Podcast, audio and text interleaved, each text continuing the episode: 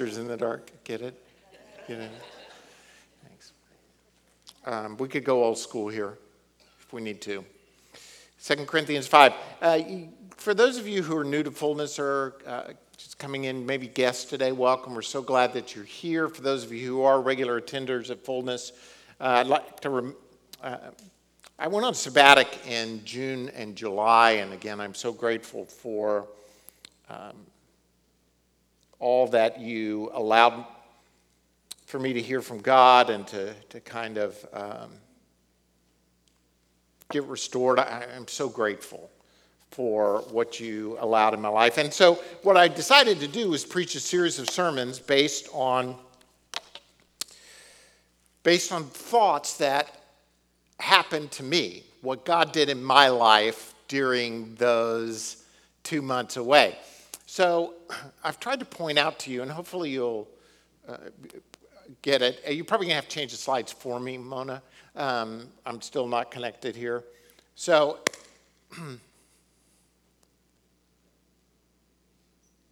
these are things God told, told me. He spoke to me about. And I'm just sharing them with you, saying, hey, if this blesses you, I mean, it's good theology. It's not like, it's not bad stuff, but it's just stuff that God did in my life. And so if it speaks to you, praise God. And I pray that it does. So the, the general idea is there's like one real thought in the sermon. This is a one point sermon. When my brother was in preaching class one time, uh, W.A. Criswell, the famous pastor from First Baptist Dallas, came over to teach his preaching class. And um, some wise young man said to Dr. Criswell, um, How many points should a good sermon have? And Dr. Criswell, in his wisdom, said, At least one. and uh, so that's kind of where I am. I've got a one point sermon, and hopefully it'll, it'll, it'll bless you. I may be able to do this, but um, I may not. So, it says in uh, uh, 2 Corinthians this. Uh, next slide, if you would help me, Mona. Um, it says this He said to me, My grace is sufficient for you, for my power is made perfect in weakness. Therefore, I will boast all the more gladly of my weaknesses, so that the power of Christ may rest upon me. For the sake of Christ, then, I am content with weakness. Hello, anybody here content with weakness? Anybody loving the weaknesses of their life? Everybody just like, oh, I'm so at peace with, you know, this weakness in my life. No, generally we're not. We're trying to overcome them. But Paul has been praying that this weakness would be removed, and God said, No, I'm not going to remove it. Instead, I'm going to place my power in you so that you know that it's my power because your weakness is still right there, whatever it is. We don't even know. And I'm, I'm kind of glad he didn't name it, honestly, because if he had, we, we're so bad that we would be saying, well, hey, you know, I'm, not, I'm better than Paul. At least I didn't have that weakness. For when I am weak, then I am strong. I think there's incredible power in confessing our weakness. Not because it makes us better, but because it allows the power of God to flow into us and through us. We live in an age, in a society, nobody wants to confess their weakness. Take it for what it's worth. But when was the last time you heard any, almost anybody publicly say, you know what? I'm really weak. I was wrong about that issue. I was wrong about this. I was wrong about that. No, you can't confess your wrongness because you'll be canceled out. But in the kingdom mindset, the kingdom power, God's power is perfected in your weakness. We need to really receive this um, truth today about what God is doing in our lives and how we can be strong.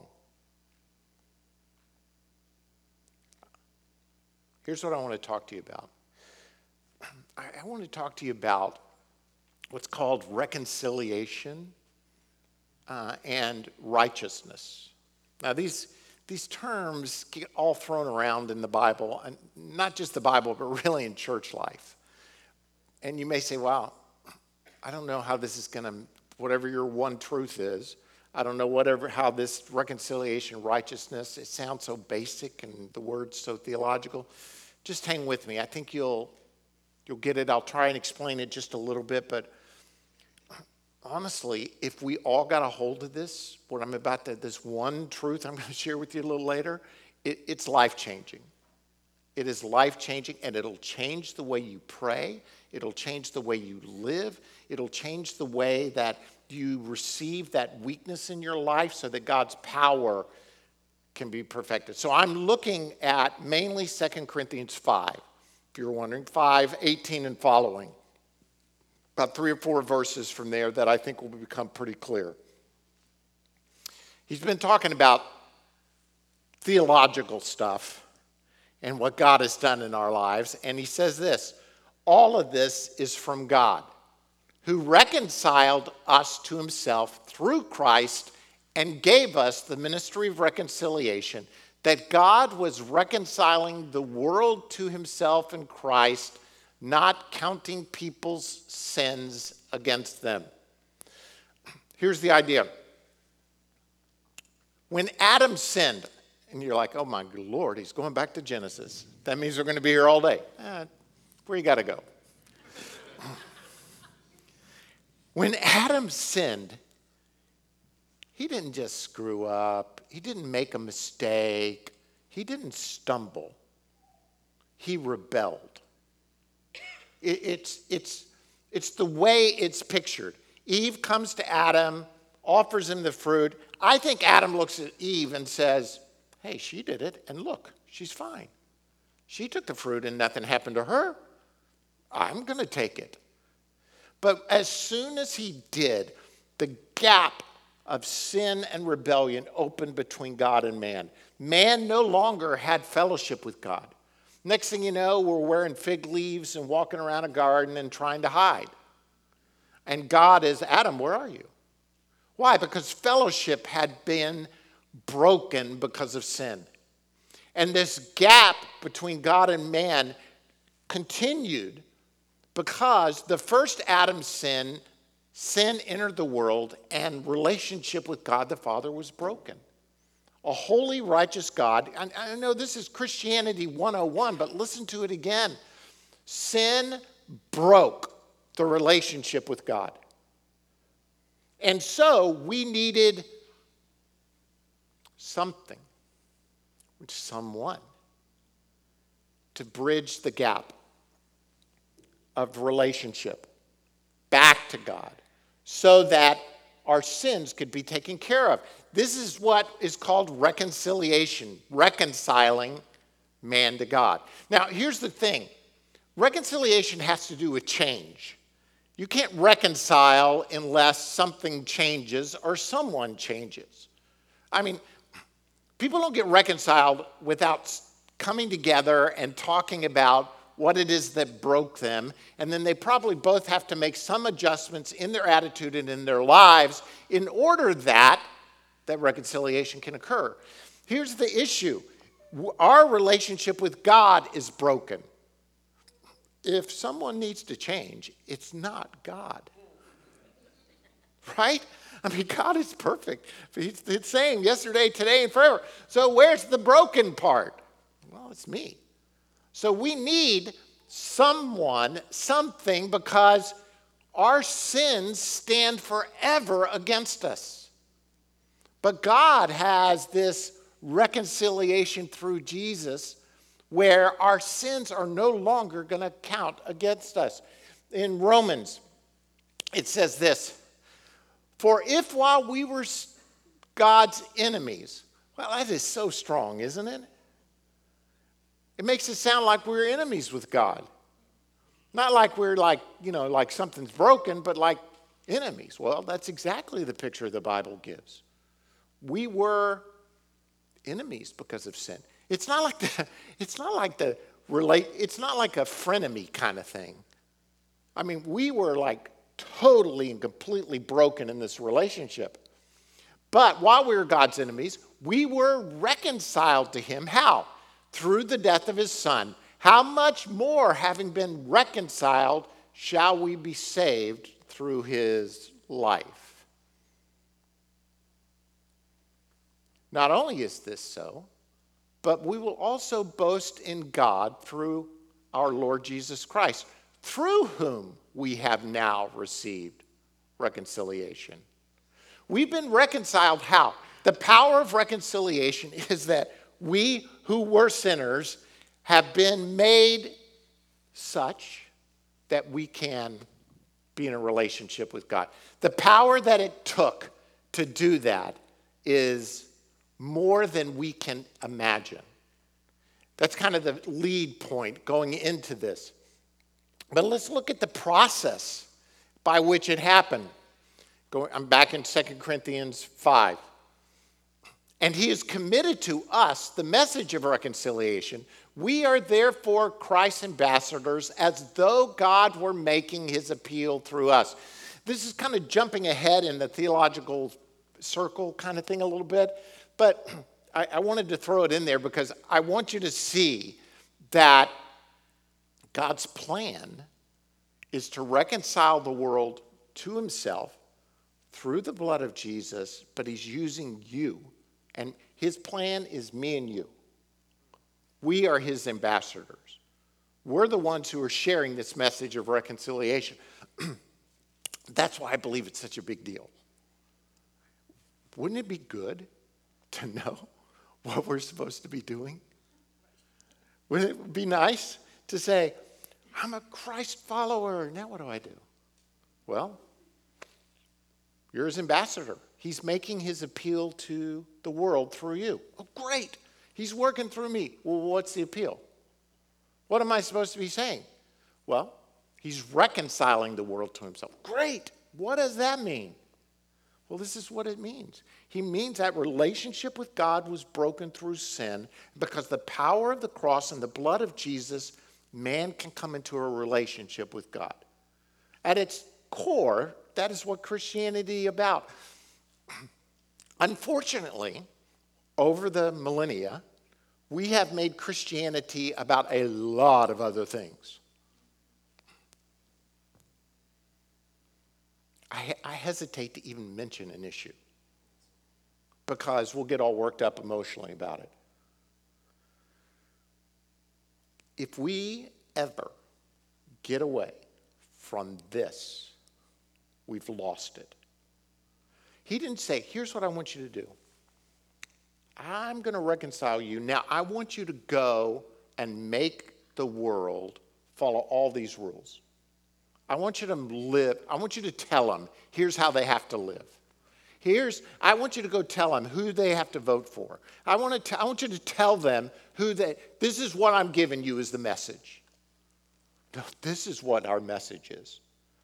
You are apart from God, but because of what Jesus did on the cross and has forgiven you, you can now come back into right relationship with God. That is our mission. That is solely our mission. Everything else is peripheral. Is it important? Sure. It's important, but if we get away from this core of He has given to us as His ambassadors the message of reconciliation, we lose the truth that Christianity is about a relationship with God, our Creator, through His Son Jesus Christ, by the power of the Holy Spirit, and now we get to proclaim that to the world. That's the process And by the way, that's not really even the point of this second point. But it's good. I just wanted to give it to you. He says, We implore you on Christ's behalf. This is a plea from Paul. Be reconciled to God. That's the plea. Be reconciled to God. Everything else we can work out. If this doesn't happen, everything else we talk about doesn't really matter. I implore you in Christ's behalf be reconciled to God. And here's how God made him, who had no sin, to be sin for us, so that in him we might become the righteousness of God. Oh, my word, this verse is so. It, it, I, get chill. I, you know, when I really sit down and look at it, I, it breaks me. Here's the process of reconciliation it's first that God made him who had no sin to be sin for us. Now, who's it talking about here? Obviously, it's talking about Jesus. Somebody explained to me how Jesus became sin. Please don't. Because for 2,000 years, the church has argued over this. How could he who had no sin become sin for us? When did he become sin for us? And when was that sin? How was it given to Jesus? Do you know, um, theologians have spent tons of time and pages and words arguing over this. At some point on the cross, Jesus went to the cross sinless, and God placed the sins of all mankind, past, present, future, on him at that moment. How that happened, and then God turned his face away because Jesus had become sin, what that exactly looked like, there's a mystery to it that I can't possibly explain. But I can explain this He became sin for me. He who knew no sin became sin. This is the process of reconciliation. Christ, the perfect, spotless Lamb of God, on the cross became sin.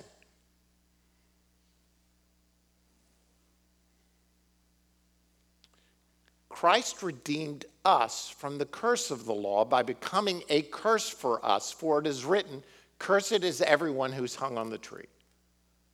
On that moment, when he was hung on the tree, the cross, he became sin for us. Your sins, my. Here's the truth of Christianity, and there's no other way for my sins to be taken care of. None. I can't I can't work my way out of sinfulness. Why? Because everything in me is corrupted by that sin. So even my working my way out of sinfulness, I carry sin with me. And everything, everything I touch turns to darkness because of the sin in me. Only because Jesus could go to the cross as a sinless perfection and be cursed on the tree, am I now able to become the righteousness of God? You are the righteousness of God. My sins have been forgiven. Here's I'm giving I'm about to give you the truth that God really I think poured into me. And this is people you're going to say, "Wow, that's my pastor." That seems so obvious. Don't you think he should have known this for a long, long time? Yeah, it's one thing to know it, it's another thing for it to just know you and for it to like engulf your heart at a specific moment. So just hang with me for one second because he says, But if Christ is in you, your body is dead because of sin, yet your spirit is alive because of righteousness. Keep reading. And if the spirit of him who raised Jesus from the dead is living in you, he who raised Jesus from the dead will also give life to your mortal bodies through his spirit who lives in you. So I'm going to say this passionately. Most of my Christian life, when I see I'm the righteousness of God in Christ Jesus, I think this my sins are forgiven. Right? Do you, not you? When I, when I hear that, I think, look, I was I was broken, sinful, dark. Jesus became sin for me so that my sins are forgiven, which is, by the way, great news. Not just okay or just, it's great. That's why the gospel is good news. It's great news. My sins are forgiven. So something negative has been removed. My sins have been forgiven. Here's the truth that just pounded me. Not only has something been removed, but something has been imparted. Something has been placed within me. Most of us see ourselves as worthless sinners, worms, we use that term, whose sins have been forgiven. No, I am the righteousness of God. His spirit has been placed within me.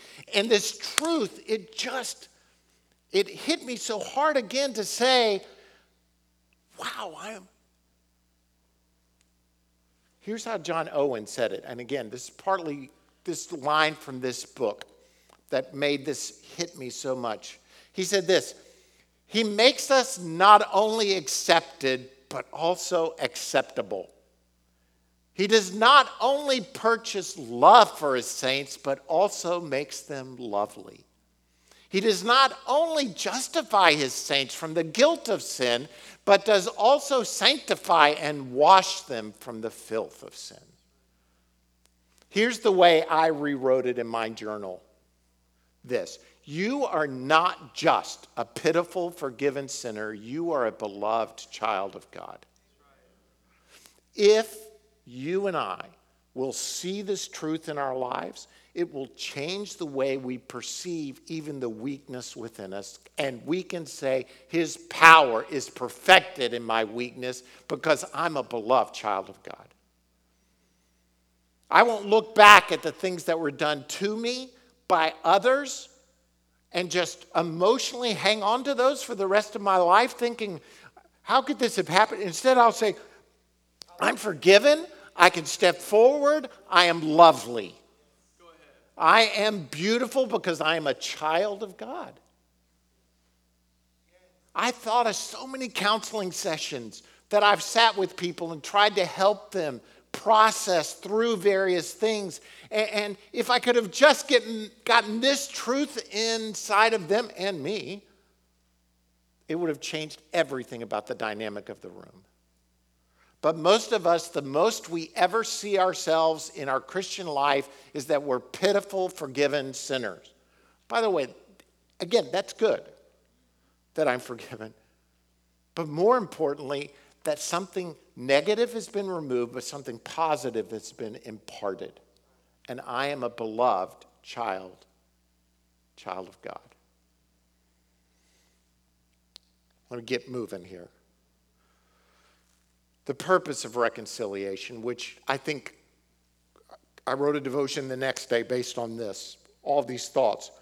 We implore you on Christ's behalf, be reconciled to God. God made him who had no sin to be sin for us so that in him we might become the righteousness of God. As God's, what are we? Do you ever get that? I mean, think about it. You're God's co workers. He's adopted you into his family. This is, this is father and son and sons and daughters. That's the business we're in. We're in the family business. With God our Father, Jesus our older brother, it's like God and sons and daughters. I like that. You're not as excited as I was about it, but I, I like it. As God's co workers, we urge you to receive God's not to receive God's grace in vain. For he says, In the time of my favor, I heard you, and in the day of salvation, I helped you. I tell you, now is the time of God's favor. Now is the day of salvation. Oh, this is so exciting to say, I heard you. You needed help? I heard you. Why? Because we're co workers. I've imparted my presence and my spirit within you. Now, here are, I'm, I'm I, I know this is, I do this all the time. I've got three points with three subpoints, so that makes it really a six point sermon. But I'm going to go through these quicker. Here's, here's things that come from this. Here's things that happen. First, first is this help. I receive help. That's kind of the Beatles version right there for those old school people. In the same way, the Spirit helps us in our what? Back to weakness again. In the same way, the Spirit helps us in our weakness. We've been reconciled to God. Reconciliation is making our relationship right with God, it's, it's making right what was wrong, it's fixing the relationship. As a result, our sins are forgiven, negative removed, positive added, his righteousness. In that, we receive the presence of God Himself in the person of the Holy Spirit to help us in our. You're not alone. I, I don't care if you live alone, I don't care if you dine alone. You still, it's you and God. The Spirit of God indwells you, and He will give you help in your time of need, which is basically all the time. He'll help you in your weakness, which is, again, basically all the time. You have weakness, the Spirit of God. And this is an obvious question, but I'll ask it anyway. If you had to depend on yourself in your weakness or God the Creator, Almighty, where would you rather turn? Some of us are so stupid. We think, God, I've got this. No, you don't. You don't got it. No matter how strong you think you are, no matter how smart you think you are, well educated, financially equipped, you don't got it. He has it. If we lean into Him, if we depend on Him every moment of every day, the power of His presence is there. This is the purpose of reconciliation. Not just that we have a loving Father who we're in relationship with, but our loving Father has placed His presence in us to empower us to live this life every moment of every day. Now, some of you may be like, oh man, he's getting so mystical. He's, you know, this whole. Yeah. Yeah. Is it like elementary mysticism 101? The presence of God lives in me. How does that happen? I don't know. I don't know. But the person of God, in faith, I receive that the person of the Holy Spirit indwells me and empowers me. I could spend a lot of time trying to explain it, but there's probably going to be about 80% of what I say that's right. Let's give me that credit. But at least 20% wrong. And I don't know which is right and wrong, or I wouldn't have said it.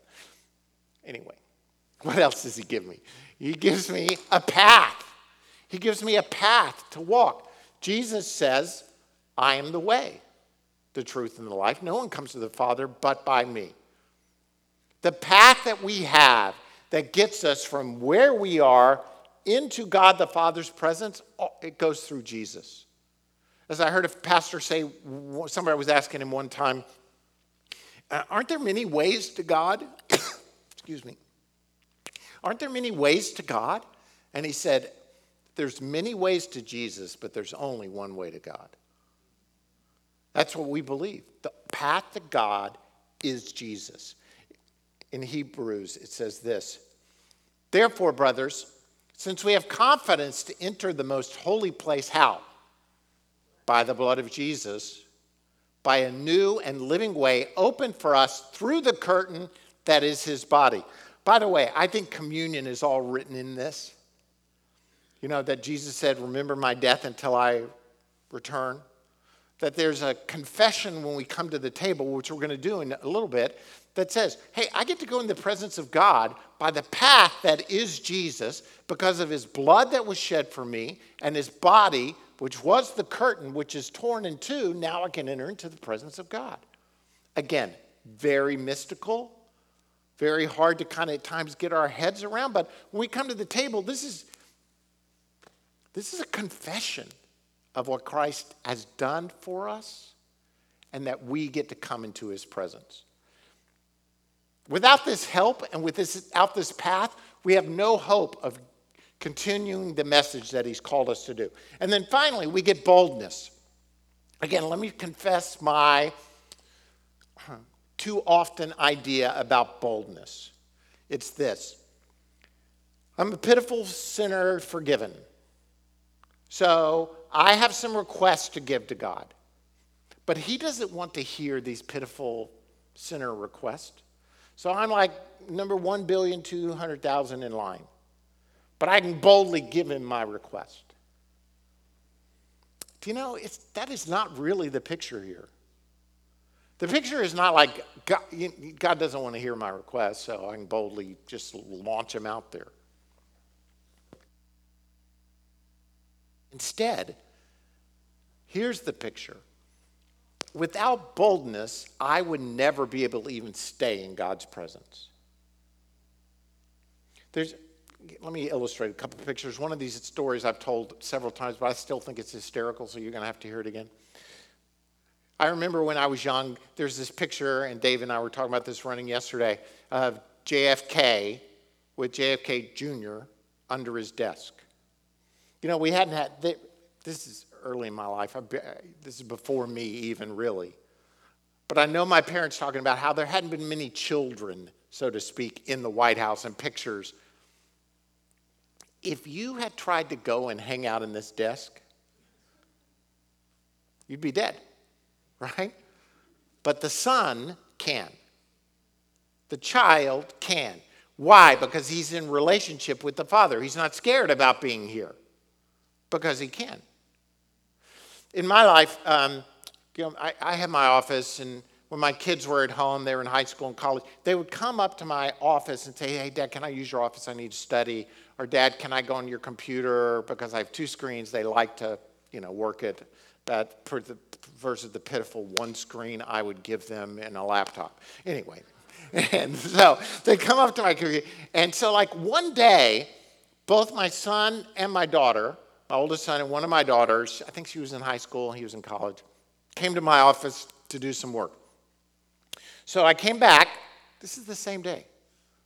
And on my whiteboard, my daughter had written this on the whiteboard after she'd used my computer. I'm like, isn't that so sweet?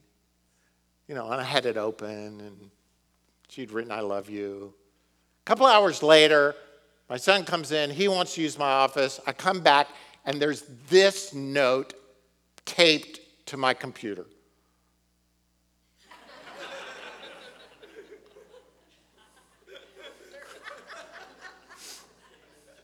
Now, this is the difference between the way boys and girls communicate, first of all.